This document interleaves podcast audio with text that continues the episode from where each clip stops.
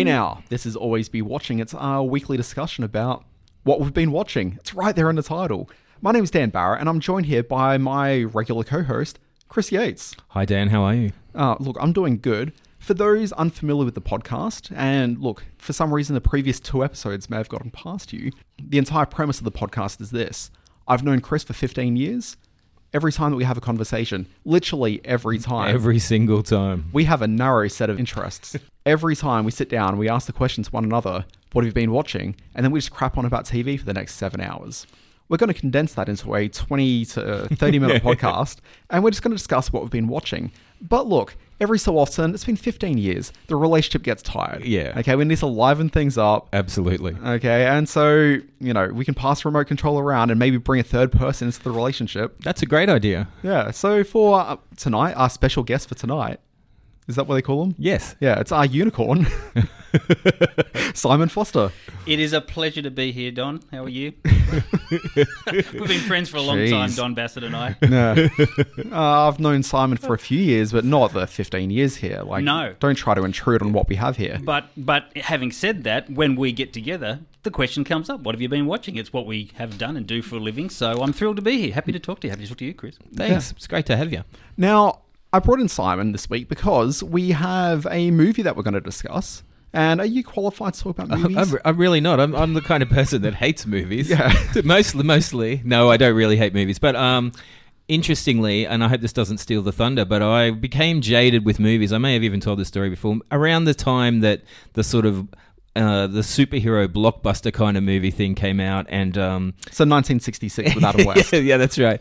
No, no, I was quite, I was all right with that because he had that, that shark repellent stuff. That was a good gag. There was Yeah. a lot of good gags in there. I quite like this first Superman movie and the fourth Superman movie. Oh, what the Um, quest for peace? You're an, you're a monster. Hell of a movie, really. Interesting thing about the quest for peace. Uh, that's the movie that introduces Lex Luthor's nephew, of whose name I don't recall right No, now. I don't recall. Dewey. it was either Huey, Dewey, or that other guy. Yeah. Uh, but Jon Cryer, who we all know from Oh, yes. everyone's favorite sitcom, Two and a Half Men, uh, Jon Cryer was the nephew in that, and he's now playing the role of Lex Luthor in the Supergirl TV show. Wow. Just a bit of trivia. Full circle of life, isn't Really it? Isn't is. it extraordinary? Jerry Luthor? That's not right. Jerry Lee. Richard Pryor is also in Superman 4. It's Superman 3. Oh, well, that's the one I like. Okay. Not the Quest for Peace at all. Sorry, I've, I've already ruined it. Quest for Peace has Dolph Lundgren as the Oh, nuclear man. well, that's equally as equally as impressive. You're going to get call, you're going to get calls about that. I don't think it is Dolph Lundgren. It's some other tall Nordic type, but I don't think it's Dolph Lundgren in Superman Four. Hmm. Okay. Uh, We'll send your get feedback emails. to dan, dan at alwaysbewatching.com. I'm willing to take it on. So, despite us having a legitimate um, film reviewer in the room, I'm com- comfortable enough with myself to say movies just suck, really. Well, it brings us round full circle. All this superhero talk we're talking of, we're at um, a point in the, the Marvel Cinematic Universe, the MCU, where we've got to their first female lead. Wait, wait, wait. Simon, Oh yeah, we've hold wrecked it. tight. What are We've we got doing? an entire premise in this podcast. You've just upset entirely. All right, okay. Hey, Simon I Foster. really should have come to the meeting. What have you, what have you been watching? I have been watching Captain Marvel. I've watched it twice in the last six days. I was fortunate Twice? enough to go to the premiere here in Sydney. Is that And- because you really liked it, or is this? Well, I did really like it, fortunately, and when I was very kindly invited to come onto this thing, whatever you call it, it's um, it was it was an opportunity to catch it again, and I've got to say it held up second time around for me. Um, it's all set in the nineties. Uh, eventually, when um, Carol Danvers, played by Brie Larson, lands through the roof of a blockbuster in downtown LA in 1995, her origin story starts to unfold. It's a really interesting tale because if it's not quite the pulsating, really energetic superhero movie that maybe we've come to expect from the, the, the Marvel films, um, it's a really sturdy bit of storytelling, and it's kind of a throwback to the the, the um, films of the '90s. You know, it's a long bow to pull to say it's similar to Alec Baldwin in in The Shadow or Billy Zane in The Phantom, but um, it has that that sort of craftsmanship and sturdiness about it that I really liked. Yeah, it kind of felt more the mechanics of the storytelling for me. It felt more like a 1980s Yeah. like adventure film. Sure. Yeah, Yeah. Um, but it had very much a 90s aesthetic to it. Even to the point of having a soundtrack that kind of makes no sense to a lot of the film. Mm. However, it's still, you know, it's there, it was pumping. And I did feel like my entire youth was being just, you know, cheaply just used and abused by Hollywood. Am I getting sensing that you weren't a big fan of the film? Oh, no, no, I actually quite liked it. Uh, my thing with Marvel films is that the majority are terrible. Yes. Okay. However, there's like a couple of good ones throughout, and because I kind of love superhero stuff, I'll always go and watch them. Okay, but like I prefer the superhero things that are a little bit more grounded. So if I think about my favorite Marvel films, it's the Captain America movies, except for Civil War, which I don't really care for that much. uh, but the first two Captain Mm-hmm. Love the Americas were first pretty Captain good. America, sure. One yeah, of my favourites. I really liked Ant Man. I thought that. Well, what worries me about the the Marvel universe and the and the films within it is that they bring in these guest directors, like they did with Taika Waititi for, for Thor Ragnarok, and um and and to a certain extent, like they did with Ryan Coogler for, for Black Panther, which give the smaller moments in the film a bit of an edge, a bit of something different, but they're still very much held to this template. Well, this is the problem with them. So when they produce the films, they'll bring in your Taika Waititis, and so they'll craft the movie that they're interested in. But the action sequences, they just hand off to the same second unit directors, mm. and so they're all produced in the exact same way. This is where and I so get there's a look bored. and a feel Yeah. that's Yeah. just yeah. Quick, quick Very sort generic. of admission. I started 2019 by saying I'd had enough of Marvel. I did, in some of the review work I do, and the fact that I have my own website, I can sort of choose what I want to write. Um, I decided that I didn't want to watch these. I certainly didn't want to review them anymore. They're kind of the same thing. They're like you know, do you review a Big Mac when they put another slice of beetroot on it or something? It's, Yeah. it's basically how I was starting to feel about them. But with Brie Larson, who I like as an actress, taking on the first female character in the female lead character in the in the Marvel universe. Um, I was fascinating to see in the current political climate how they handled that. They handled it very well. It's not a, a heavy-handed approach to um, the Me Too movement or, or any of the developments in, in you know society over the last 12 to 18 months. So um, the fact that it, it, it doesn't bludgeon you with that, but tells it in a very smart, um, at times quite clever, sometimes very satirical way, I thought those smaller moments um, counted for something in this film where they didn't really count for me in Thor Ragnarok or, or for to Black Panther to a certain extent. I thought they were just kind of another, another coat of paint on the, the Marvel template. With this one, I thought it it was actually worth something. Yeah, so when I saw the film, there were two aspects that I didn't really care about so much with the film. First of all, I thought the first like half hour of the film where it was all very space based and there was a lot of like introduction of like a world that we didn't really have an exposure to until that point. Sure. I don't really feel they executed like trying to generate an interest from me. Like why do I really care about this world? You're supposed to kind of care about her relationship with the Jude Law character, but even then, it just kind of felt like it was just so surface. I agree couldn't with that. So much. I thought the first 30 Yeah. minutes was a tough slog. as soon as she hit, she hits Earth, totally cool with it. Yep. Okay. However, while you said it wasn't really heavy-handed, I did feel there was certainly a pressure being put on the film to try to emphasize that sort of strong sense of, to, to use the 1990s phrase, girl power, sort of labeled on top. Yep. And the fact there were no Spice Girls in that soundtrack. What is wrong with this That movie? must just be a pure licensing issue. They are surely. still asked top dollar. One Yeah, of the I'd things. imagine. Uh, but essentially, there's all these scenes throughout the film where they've got like this young girl who gets introduced into it, and so there's like this obvious sort of thing of saying, you know, you've got the power to, you know, Yeah, do what we can do, and that sort of thing. They were never like bludgeoning the audience with it over the like throughout the course of the film, but it still kind of felt like it was present, and it was a bit too self conscious. I thought. Do you have to take into account that they've got to deal with this sort of toxic fan base of Marvel dudes who get online and, you know, just tear holes in anything that's remotely feminine, basically, in this world? Was that something do you think they were aware of or considerate of when they're, you know, you, you you say it's a bit heavy handed, but is that maybe as a response to that before it happens? It feels, if anything, that's just trying to egg it on. Right. Oh, that's interesting. Yeah, for me, I don't think they were. I don't think they thought of the, the, the core fan base when they were creating this character, other than to provide the big spectacular action sequence at the end and certain beats along the way that you expect from the, the, the Marvel films. I think for me, they were very conscious of creating a, a, a real character. That's probably why they got these two writers and directors, a husband and wife team, I think, Anna Boden and Ryan Fleck, who up until now had done Half Nelson, the Ryan Gosling film. They'd written and directed um, uh, Mississippi Grind with Ben Mendelsohn, who we should point out is terrific in the film, um, in this film. Um, so they've they come from a very character driven, very low key background, um, and I think that gives her they provided for her a real sort of weightiness in her portrayal. There's been some critics that have said Brie Larson is a little bit stoic, a little bit stodgy in that central character. Um, she's basically a soldier, sort of dealing with a certain degree of or a certain kind of PTSD, and that is uh, sort of drags her character down a bit. And when the memory flashes and when the the um, her past comes flowing back into her life um, and creates the Captain Marvel character, I think um, all of that is unleashed. Um, all the work she does with the, the green screen guys and the stunt units uh, is terrific in this. Yeah, uh, there's some aspects of it that I just think are hugely entertaining. Now, I went and saw it with my partner who does not care about superhero stuff at all. Less than me, even. Yeah. Less than you. She could not care a rat's, you know, about it. However, she came along to this one and she didn't even know Captain Marvel existed as a character. She- I don't think she'd even heard of the film until I'd mentioned it like a day or two beforehand. like she could not be more checked out from this. But she came along and she really enjoyed it. I think more than I did.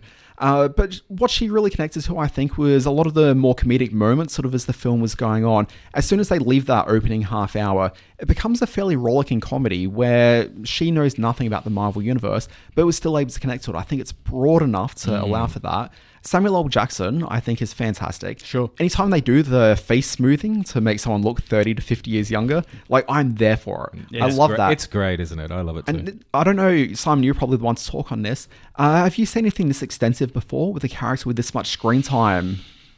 Like Not off the top of my head, no. The, by all accounts, they used a film called The Negotiator, which he made back in 1995 as the base for him. I think, Oh, wow. 1994 maybe. So Was so- that him and Kevin Spacey? Yeah, it was. Yeah. His name, who we will not mention No, he anymore, cannot be Dan, anymore. nice one, Dan. Awkward. Um, so I no, I don't. I can't recall having seen that sort of de aging process used to this extent. Yeah. clearly it's been done in Rogue One and and you know with a whole lot of CGI characters, but no, Well, I not to that extent. Rogue One was kind of the creation of bringing like a you know deceased actor back to life. Yeah. But that was like for about a minute and a half. Sure. And we've seen like the sort of face smoothing stuff before. So I mean, even in the Marvel films, Michael Douglas. I was going to say in Ant Man, yeah, it's Yeah, amazing. yeah, it looks true. great in Ant Man. I think it's fantastic. Yeah, the Got it technology is getting really good. Yep. No, I was- Terrifyingly. Yeah, no. Well, that well, it's, it opens up a whole new Hollywood. Who are we going to see on screen now? Are we going to see Jimmy Cagney back in a in a film in 2020? Or are we going to see you know Paul Newman arise from the grave and, and star again? It's um Cool Hand Luke 2. this time he's cooler. cooler Hand Luke. Cooler Hand Luke. Oh, Yeah. That seems better. Uh, the cat is obviously a highlight for the film. sure. Can't say too much about the cat. There's no, a cat. it's a cat, and Yeah. it does get a few big laughs. As as I previously said, as does Ben Mendelsohn, who is unrecognizable underneath all the the makeup as. Is he a villain or isn't he a villain? And you know, Jude Law's in there. When you know, when is he never not evil? Spoiler alert, but it's not really a spoiler alert. And that was one of the weird things where, I mean, because we know Ben Mendelsohn, particularly in Australia. Our Ben Mendelsohn, we have to say. Sorry, Yeah. because he's Australian. So I think we call him Mendo. Mendo, now. Yeah, that's yeah, right, yes. yeah. because we know Mendo. Essentially, we saw the performance and went, "Oh, well, it's Mendo under there." But I also wonder about the need for actually casting a big name, talented actor in a role like that, and not someone who professionally works in costumes. So I think, for example, about the gentleman whose names escape me entirely right now, uh, but the, he was in The Shape of Water playing the merman character. Oh, Doug Jones. Doug Jones. Doug, yeah. And you can find him in like the Hellboy movies, Sure. uh, Star Trek Discovery. He's a regular on that series at the moment. He professionally works in these costumes and knows how to give like the optimum performance in one of these costumes. Yep. And there's a bunch of actors like that. And I'm wondering if this is the 2019 equivalent of all those animated films from the last 15 years where they cast big name celebrities rather than actual like voice actors.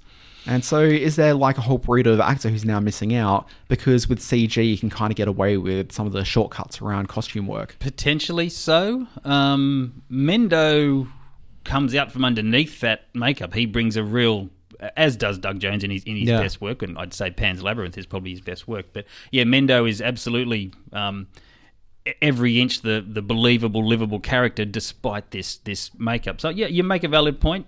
So you're not a big superhero guy? You No, not a it? comic guy. Um, started as with Chris, I started to waver a bit in my interest of, of, of the superhero films. I'm a. It's no secret. I'm a 52 year old man. So what You look film- fantastic for Thank 52. you. Yes, yes, I do look. He really fantastic. does. He hears this a lot though. Oh, I bet. Got to get Yeah. a camera in here somehow. But uh, um, so yeah, I've, I've my interest in superhero films started to wane, especially when they take themselves so seriously, and, and the a lot of the, the, the pre buzz and a lot of the hype is that it's you know Shakespearean in intent, and, and I'm thinking is no, such garbage. it's not. It's guys in spandex and it's comic book stuff, and, and that's fine. And I don't want to get the comic book f- fans angry. Too late. Yeah, I know it's already happened. um, and I know that they do have weighty themes to them, but they very rarely come across in the way these films have made, which is probably why of them all, I enjoy the first Captain America movie very much. Um, look, I'm going to get some real calls, but I actually prefer a lot of the DC movies, DC comic movies. I, I'm kind of the same. Yeah, I like the darker elements to them. I like the um, fact that they visit some, you know, and I think I quite like Zack Snyder as a director too. Boy, we are going to Yeah, get that's- calls. Man, this is something. I, I find them a bit more thematically rich. Yep, that's well said. Well, I really enjoy like the ones you you- like what you were mentioning before. Um, in jest like Billy Zane in The Phantom, and what was the other one? Alec Baldwin in The Shadow. Th- those, I mean, there was just such a brevity and like they were entertaining films for me when I was a young person, and I really um. You know, I feel like without having this whole end of the world, you know, all the, the the stakes are so high in these in these modern superhero films as well, where it's just kind of like you you just kind of get I don't, I don't know. I get very, oh yes, the world's going to end again. But where it's when it's reduced to something a lot smaller, maybe saving a person or saving a community or something like that, I feel like I can kind of go along with the ride a bit better. That's a great point, and that's uh, you mentioned previously Ant Man, which is one of the reasons I really Yeah. love the Ant Man films. It wasn't so. I mean, yes, there was the big sort of MacGuffin in there; they had to save the world, or what I can't even remember what it was now. But there was also a, a, a much more interesting time travel, spinning through Totally. space sort of element that was really fascinating and really some well laughs, handled. you know, yeah, and exactly. some, some comedy, which I think goes a long way. yeah, But also structurally, it was just a heist movie, yeah, which because it leans into a different genre, I think actually Yeah, Helps as well. Benefit. Mm. Now, one of the things that has frustrated me a little bit over the last uh, like half a year is since the pa- passing of Stan Lee, you've got all this conversation about oh, you know, how important he was to like all these Marvel characters we're seeing on film, but it happens at the detriment of a lot of other comic book creators of whom actually worked on the characters, as mm. opposed to Stan Lee who put his name on the characters. Mm. And so this film opens with when they do like the Marvel like idents at the beginning you see a whole lot of Stan Lee in all of his various performances through the Marvel films. Kind of a nice moment, and I don't want to be bashing Stan Lee, but in a lot of ways, he was really detrimental to the industry.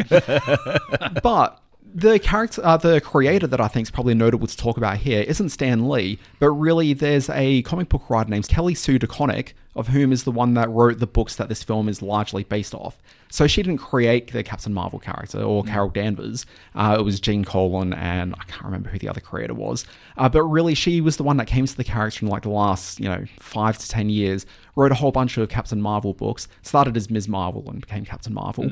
And so she's actually got a cameo midway through the film. Oh, so didn't know this. when I think it's Samuel L. Jackson's running through a train station, I'm sure I saw her pass him. Okay. Like through that scene.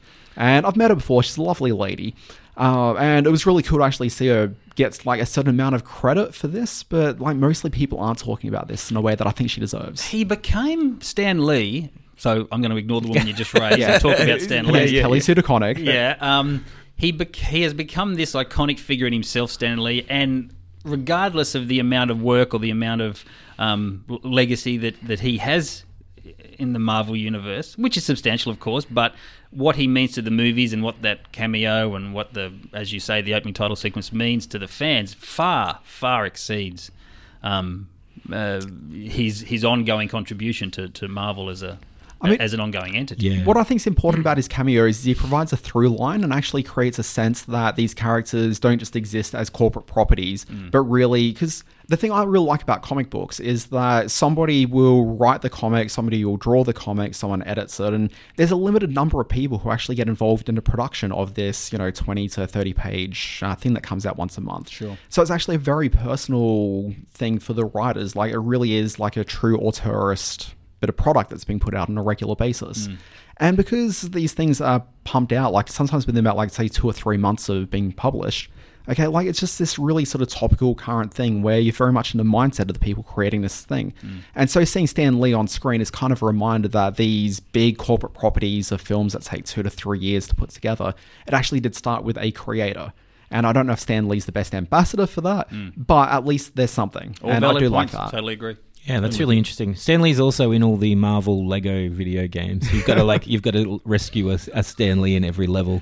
Now, interestingly, he was also, and this is how I came to Stan Lee initially. This is where Dad gets me Yeah, in the for voice those of kind of wisdom insights. over for the there. Lego gear. I'm sure you guys would remember the Spider-Man cartoons from Oh, our course. respective youths. Sure. The one that came out in like the very late 70s, early 80s has Stan Lee doing intros to all the cartoons. Ah, yes. Was it really? Yeah, so I remember that. Like, he's not visually on screen like Bill Cosby and the Fat Albert stuff. Yeah. I'm really ticking all the boxes Dad. here this week, Yeah, aren't I? yeah. Gee.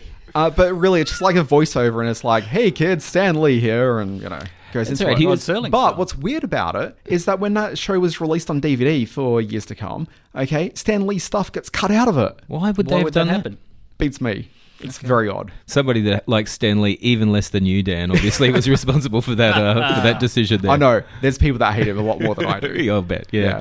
What I liked a lot about Captain Marvel was that it it didn't borrow heavily visually from the comics, from what I understand. Um, probably what I loved most about the recent Spider-Man movie, Into the Spider-Verse, mm. was that it took all the different styles and all the different sort of comic variations and cartoon variations of the Spider-Man character and, and doubled down on those. I thought I that was More than arguab- double down, it was like Oh, quadruple down. it was an extraordinary film, and I came Yeah. late to it. I didn't get to see it, but I'd heard everyone rave about it, and then it started winning all these awards. So I thought, okay, I'll put my my comic book movie sort of anti stance at the moment behind me and go and see it. I'm glad I did. It's a fantastic film. I think that film may have been my favorite film of last year A lot of people said that, was which very caught me by surprise. And then when I saw it, I said, no, I'm not that surprised anymore. because I saw the trailer and it's like this looks kind of cool, and then I went and saw it and it's like this is actually legitimately a good movie. and kind of clever. I mean, so cleverly written the way it's, the the sort of universes fold in on themselves. If you haven't seen that, I don't even know if it's out on digital or DVD. I'd be coming out roughly about Yeah, now-ish. so Oh, yeah, so I've um, been waiting for it. I haven't seen it yet. I want to watch it with my kid. Yeah, I think both of you'll love it. Yeah, yeah. Probably you more than him.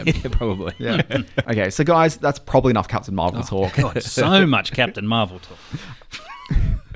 There's a lot to get through. I mean, Clark Gregg's back in the. Ah, it's too much. Anyway, Chris Yates, please, what have you been watching? Well, Dan, I'm glad you asked. I have been watching. Now, this is interesting. I'm going to set this up a little bit because uh, I ran into a colleague on Monday morning, 9 a.m., start of the working week. The first thing she said to me was, "What have you been watching?" And I said, "Ah, this is interesting." And then do podcast yeah, I that, talked yeah. about something, and then I said to her, "What have you been watching?" And she, she suggested this program. This program that I'm going to talk about is the high concept sci-fi series Counterpart. Have you seen this, Dan? Do you know what this is? Look, I'm very familiar with Counterpart. I would actually say this is probably in like my top five things last year. Oh my god, it's fantastic. So I, you know, I don't read the things. I don't know what's coming out. I don't know what's going on. I realize this probably started on SBS when you were working there, so you might have been a little bit across it in that capacity. I don't know. Look, I, I was very across it. So even to the point where I was involved in another podcast at SBS where it's like an arts and entertainment show. Mm-hmm. Uh, Simon, I believe you may know one of the co-hosts on it. I'm familiar with her. I like her work. Yeah, she's okay. She's my wife. Yeah. uh, on that, we actually talked about Counterpart did like an episode by episode breakdown. Oh my god! All right. Well, my weeks. my very Yeah. shallow. So I've watched the first episode. I just wanted to get a sense of it. Well, this is disappointing. Why did you come over, Howard? Howard. Does he really not know what's going on? What level are you? He's an interface man. Enough, he's wasting our time. Believe me, I'm not. But I have to be back in about 12 minutes, so let's discuss terms first. No one outside this room knows about this arrangement. Why would we listen to a word you have to say? Because if you don't, people start dying. I've I've only this far watched the first episode, but I got a really good sense of it. Now, what did you like about it? Well, I mean, well, the first thing was it was one of those shows that the concept is so high and so interesting. Okay, explain it. So, okay, I'll do my best. Um, so, basically, in the Cold War, scientists in Berlin or in East Berlin um, create an exact copy of our world that is enterable through a portal. And in this portal and in this world is an exact copy of everything and everyone. And they allow some people to sometimes travel backwards and forwards through this portal. How's that? I mean, I'm hooked. ish. I'm in. You haven't seen it yet? I've no, just- oh, I, I, I've excellent. seen bits and pieces of it. Yeah, yes, sure. Okay, so they don't really discover, like they don't really create a new world, but really they just discover. They discover another it, world that's okay, been sure. split. So you don't actually find out exactly when it is that the world's been split, but it wasn't so much during the Cold War. It's I think in the early '90s. Right. Sorry, my mind stretching back a year on this one. Yeah, yeah. Uh, so in the early '90s, there seems to have been some sort of a split. Okay, so you don't really quite know exactly what's happened. But the only people that are really aware of it are these two spy agencies, which is kind of the sp- same spy agency. Yes. It's just on different versions of the same world. And because you've had this variation of the world splitting, it means that all the people who have been alive since the point of the split, they're now running in different lives, making different choices. That's right. So yes, there's a Wow. It it, it, it creates a divergence there. That's right. And so um, stars the amazing J.K. Simmons, which was another you know massive incentive to watch it. So he's probably. I mean, I, my you know I really became aware of him watching Oz, Yeah. the old HBO On television show. Schillinger. I couldn't remember his name. Yeah. But I was going to say he's probably my second favorite villain, maybe only to Swearengen from Deadwood. But is Swearengen really a villain? I don't know. He's he's kind of the hero as well. Um, and also J.K. Simmons. A lot of people don't know the voice of the yellow M&M. Are you aware of this, No Dan? I, way. I, I did know this. I knew I came here for a reason. good stuff. There's not been a waste of an evening Not at at all. all. Um, and of course, so he meets his uh, other in the first episode. I'm not giving too much away here, um, as I've only seen the first episode, um, which is very a very rare occurrence inside the spy world. It, it's it's sort of revealed that his spy, that his version of himself in our world is a little bit of a an underachiever, maybe. Whereas after the divergence, his his um, character in the other has become a bit a, much more of a go getter and gone a long way up in the agency, and is you know which is half which is which explains why he's come into Yeah, so Our world. Translation: one's a kick-ass spy, the other one's like a meek administrator. like an administrator. Yeah, exactly. Um, so watching him play off against himself is incredible. Like Mm. you see this all the time. I was watching an episode of um, Thirty Rock the other night with Alec Baldwin playing off against the uh, Mexican version of himself, whose whose sitcom he, uh, whose soap opera he buys so that he can win over Salma Hayek's mum. And it was just so bad. Like he's looking off the side, and I realized that they were probably doing a lot of it on purpose. But um, it's just so believable with with Simmons playing against himself, and also having these two different you know contrasts because he does play a wide as as good as he is at being a badass neo-Nazi leader in a jail shivving people in Oz. in Oz, Yeah. not in this show. I, I thought you meant the M&M ads. Yeah, yeah, yeah. and, and then the, the, the charming M&M. No, look, he's obviously got a lot of range, despite his kind of craggy, you know, very, um, very uh, distinctive appearance. So yeah. Anyway, I just can't can't wait to watch more of the show. I've only seen the first episode. It's on SBS on demand still, and not for very much longer. I think it's sort of in its in its last sort of twenty days or something. Yeah, like that that sounds So- about right. So I'm going to try and crank through it in that time. But So yeah, that's season one. Season two just dropped on there about three weeks ago. Oh, cool. That might be why I'm a bit more aware of it. And apparently they're shopping around for a season three. Yeah, But- so the show actually got cancelled Mm. about a month ago, Which is terrible. It's really frustrating because it's an amazingly good show. Who was backing it? Was it a HBO one? Or no, it was was Starz. Oh, okay. Yep. So effectively, what's happened is Starz is owned by Lionsgate because you've got the rise of Netflix and Amazon and everyone. Yep. Essentially, there's a bit of an arms race at the moment to build up catalogs and do it as economically as possible with all of your various financial interests in play. Mm-hmm. So traditionally, TV gets made by there'll be the network and they'll hire a third party company to go and do it. But now they're actually doing everything internally with like their corporate partners. So Lionsgate, who owns Starz, are now also the studio that will be making all of Starz programs. This means that things like Counterpart, which isn't made by Lionsgate, is suddenly less viable as a series Ah, going that's forward. interesting. Now, You're listening to the Hollywood Reporter finance section here. the thing that would have kept it on air is if he'd been nominated for Emmy Awards. Right, yes. Which didn't happen. Oh and I God. don't understand that because he gave the two best performances. exactly. He's doing two for the price of one Yeah, here. Come on. And it's not that he's playing a good performance against himself, but really, like each individual performance he's giving are like amazingly good performances. Very different and also, but also rooted in the same kind of original motivation. It's like the levels of it are amazing. I remember it was a very, it was a great looking film. It had like that David Fincher House of Cards type of look to it. Was there any Yeah. big names behind? But visually, I'm not really too sure that there's anyone sort of specific that you can sort of point to.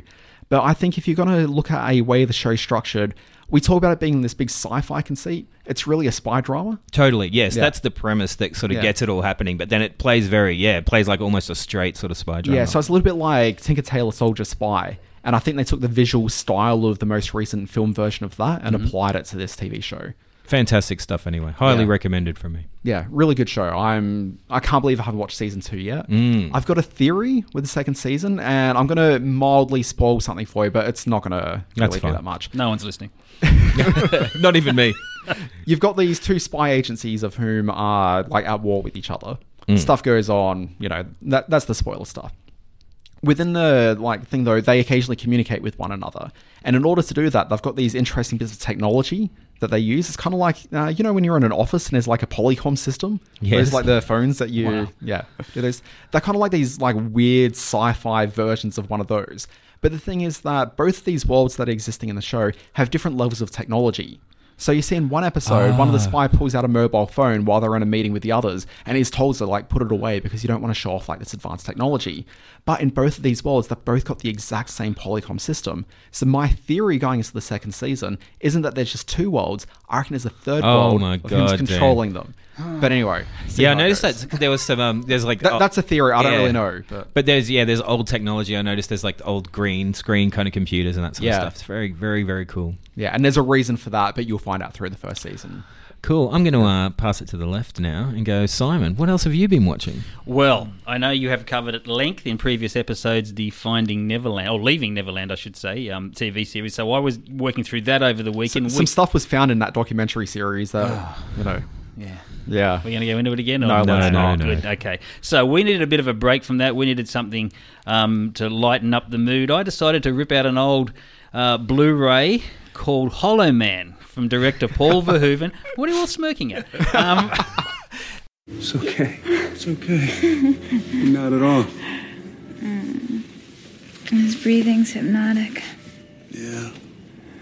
How long has it been? 17 hours. Yeah, we already have enough data for two lifetimes of research. It's a brave new world, Lynn. Keep looking at that hole, wondering if he's really there. Did you see that? Sebastian, can you hear me?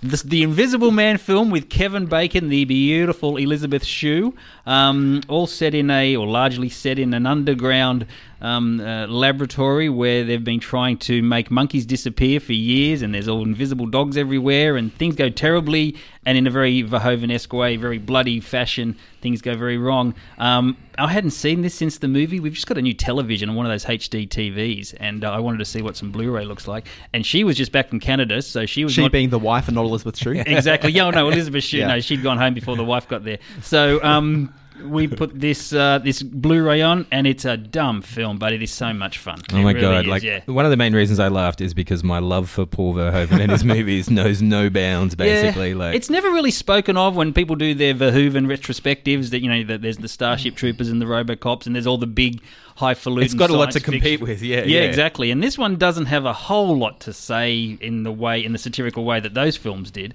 Um, but but Hollow Man for just some out and out gory effects, um, and Kevin Bacon just going. Absolutely batshit crazy. Can we swear on the podcast? Or? Yeah, sure. All right. Um, he's nuts in this film, and uh, I got to say, it was just as much fun as I remembered it. Now, I probably haven't seen it in 20 years. I don't know how old it is, but uh, it would be around there, surely.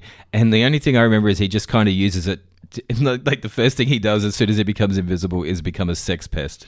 Yeah, that's a big chunk of the film. Well, Um, it is a Verhoeven film. yeah, exactly. Which is a common theme. Like, let's face it, it's in just about all of them. It's pretty, um, it's it's pretty crucial to his storytelling he style has a very for whatever reason. European Yeah. aesthetic. Yeah, Yeah, exactly yeah. right. And uh, he does the. They set up very early on that the drug that they inject into initially the animals, Ah. um, uh, constant and overuse creates aggression and and, and uh, um, unstableness, un, un- instability, I should say, in the in the minds of the user. Um, that is the tipping point for Kevin Bacon's character, um, who decides to do a bit of a Brundlefly. He does a bit of a. He decides to test on himself in a moment Yeah. of madness, Mm. um, and it works. You get to see Kevin's sort of fleshy bits down there. I don't remember that. Yeah, the Kevin's bacon. Yeah, You get to exactly. You get to say that. oh god! And, and I can just imagine the guys who got the special effects contract for Hollow Man saying, sort of pointing at some poor intern, saying, "You're going to do that bit." I've got two important questions here, and I'll I put them in that or- about this film, but I'm we'll give it a them go. in order of importance. Right. Okay, so the most important question: Why did Brundle not realize or think about the fact there might be an insect that lands in one of his Like portals. I just don't understand. It's understand. not something you think of. You wouldn't be counting on that happening. It's not something you can che- check for. Do you think you should have had one of those wax strips or something hanging outside of the? Look, I get like occasional telepod? bugs inside the house, and I'm always concerned about like the bugs around. It's a bit unsanitary for a science. It is a bit unsanitary for Yeah. science. Anyway, that was the most important question. I hope so. But maybe getting a bit more Hollow Man focus. yeah. the one memory I really have from that, and the thing I always thought was just a little bit sort of uh, very a ridiculous and b Verhoeveny, uh, is just the idea of you've got an Invisible Man story where you know you can go in and like the idea of the Invisible Man is for him to go out into the world and you know do things which he can't ordinarily do. You're going behind you know sort of secret areas that you can't visit. He spends almost the entire film in an underground facility. That's very true. He like, does. does that still does that seem as ridiculous now as it did back then? there are two major sequences where he lets himself out of the the um, lab. Um, in one sequence, as you pointed out, he sexually assaults a woman. In the other one, he murders William Devane. So, yeah. It's probably best that they keep him in the lab and well locked up because he's not entirely stable out in the world. Um, but having said that, things go totally off the rails in the last 40 minutes of this film. Um, at one point, a woman, to save herself, grabs huge um, bags of surgical blood and throws them on the floor. And then you realize that this is very much of a Verhoeven film, um, so that she can see the footprints of the Ah. invisible man as, as, as he walks towards her. But um, didn't help. She got killed.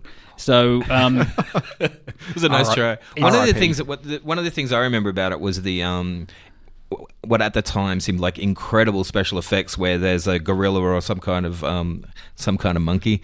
Um and and it, and it, the, this is the science show with Chris. and all the layers of the skin and everything. So you get the skin and then you get the muscle and the bone. How did that stand up 20 years later? It actually stands up pretty well. Um, th- the the downside of the really crisp sort of HD television is that you can see Oh, when yeah. the, the some of the special effects kick in, but the detail that you do notice this time and the the the um, incredible work that's gone into creating the sinews and the veins and the muscles is is beautiful and really spectacular and. And they give over quite a bit of the first third of the film, first to things going bad for the uh, monkey slash ape you referred to, um, and then when uh, and Kevin Bacon decides to undertake the, the disappearing act, it's um, it's pretty spectacular. Now you enjoyed watching this film, obviously. Oh, yeah. Uh, the wife of whom you know you subjected to watch this film again. Uh, what was her thoughts on it?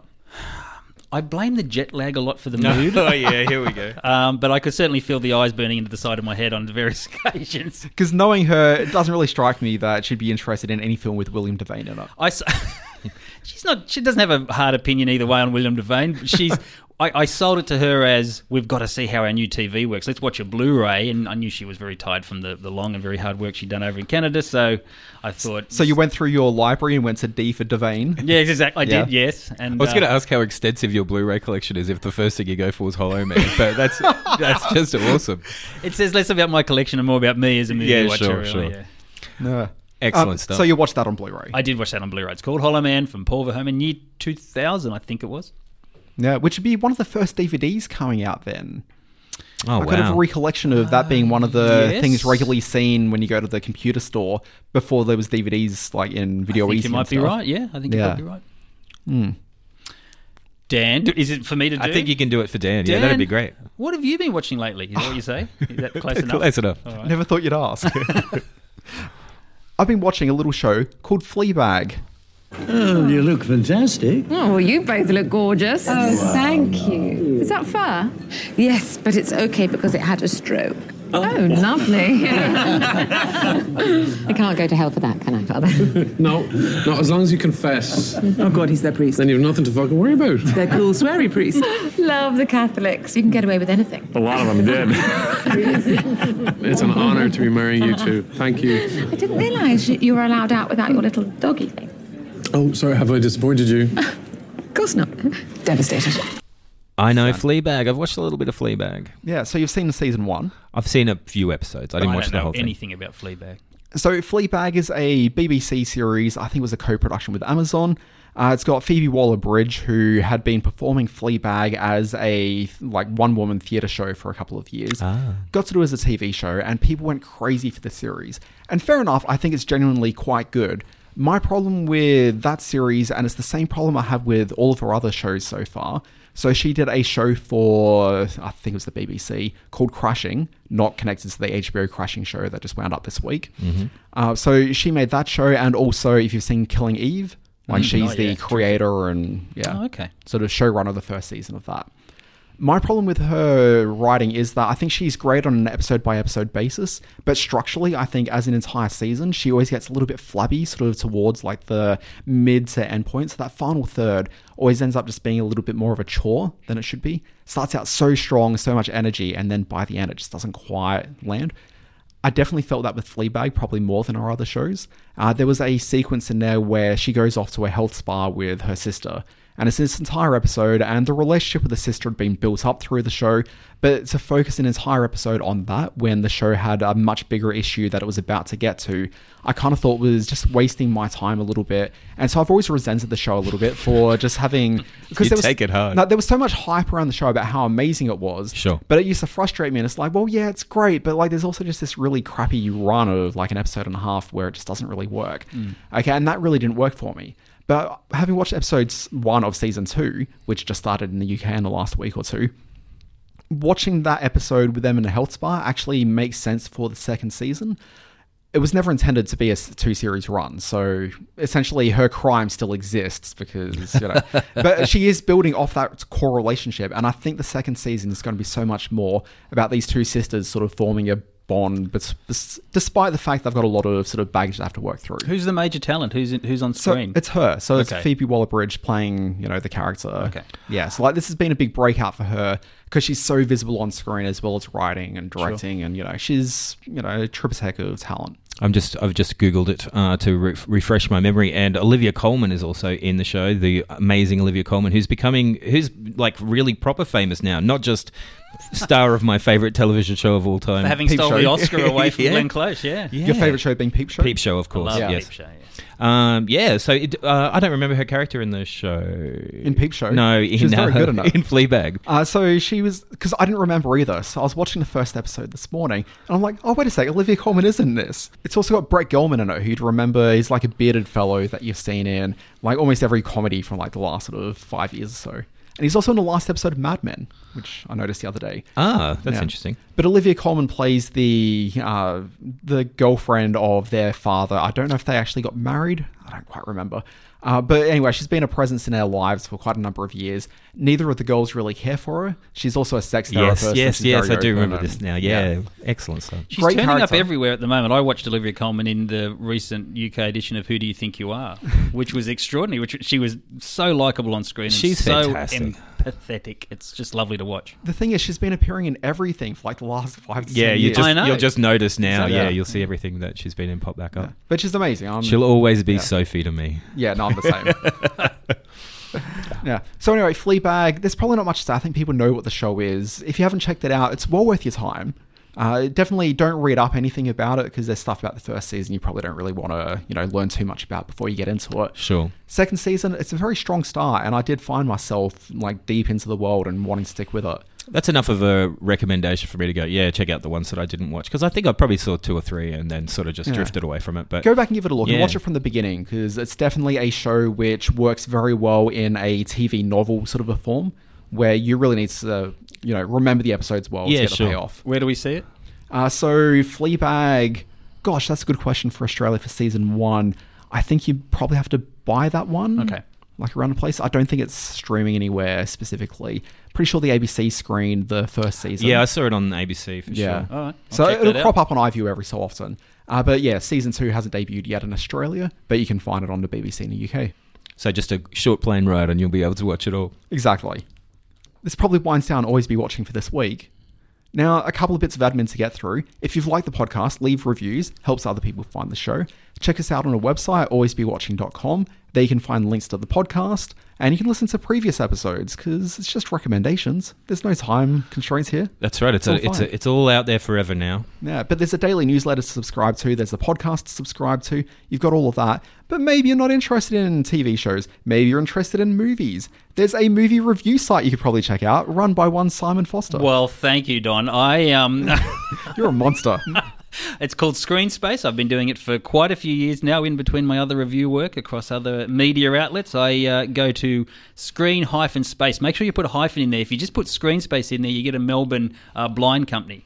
Um, Yeah. a, Venetian, a blind company, which uh, we're sharing sort of co-branding stuff. But Luckily, I'm after blinds as well as as well as recommendations of new movies. It's called Screen Space. You can find us on Facebook and all the social media places. Thank you for having me. This has been a ball. You guys are smart. Thank It's you. It's been fantastic having you in uh, for our first guest, and I guess last guest at this point. Well, quite yeah, frankly. we're- this Didn't is- quite work out. did? Uh, I'm just like, yeah, it's definitely not enough time for it was me. Hollow Man, wasn't it? That's what did it. I should have brought in his wife. I'm, I'm all of, I'm all for bringing guests in as long as they don't take my space on the mic, you know. So we'll have to work on that. What I love about Simon and his wife Fiona is that they're both movie critics, It's amazing. like in one household. So the conversations must be Intense. yeah, Yeah. We robust. don't often agree. Yeah, robust is a good word. yeah, because Yes. her taste's really quite different to yours. Well, we didn't get into this, and maybe we should have. Um, she gave Bohemian Rhapsody a two-star rating. You liked her. and I gave it a five-star. Oh, rating. my So goodness. it was quite a week. That like, week was. I, I wish I'd known about that before he came in. Uh, this has been always be watching. Uh, Chris and I will be back next week.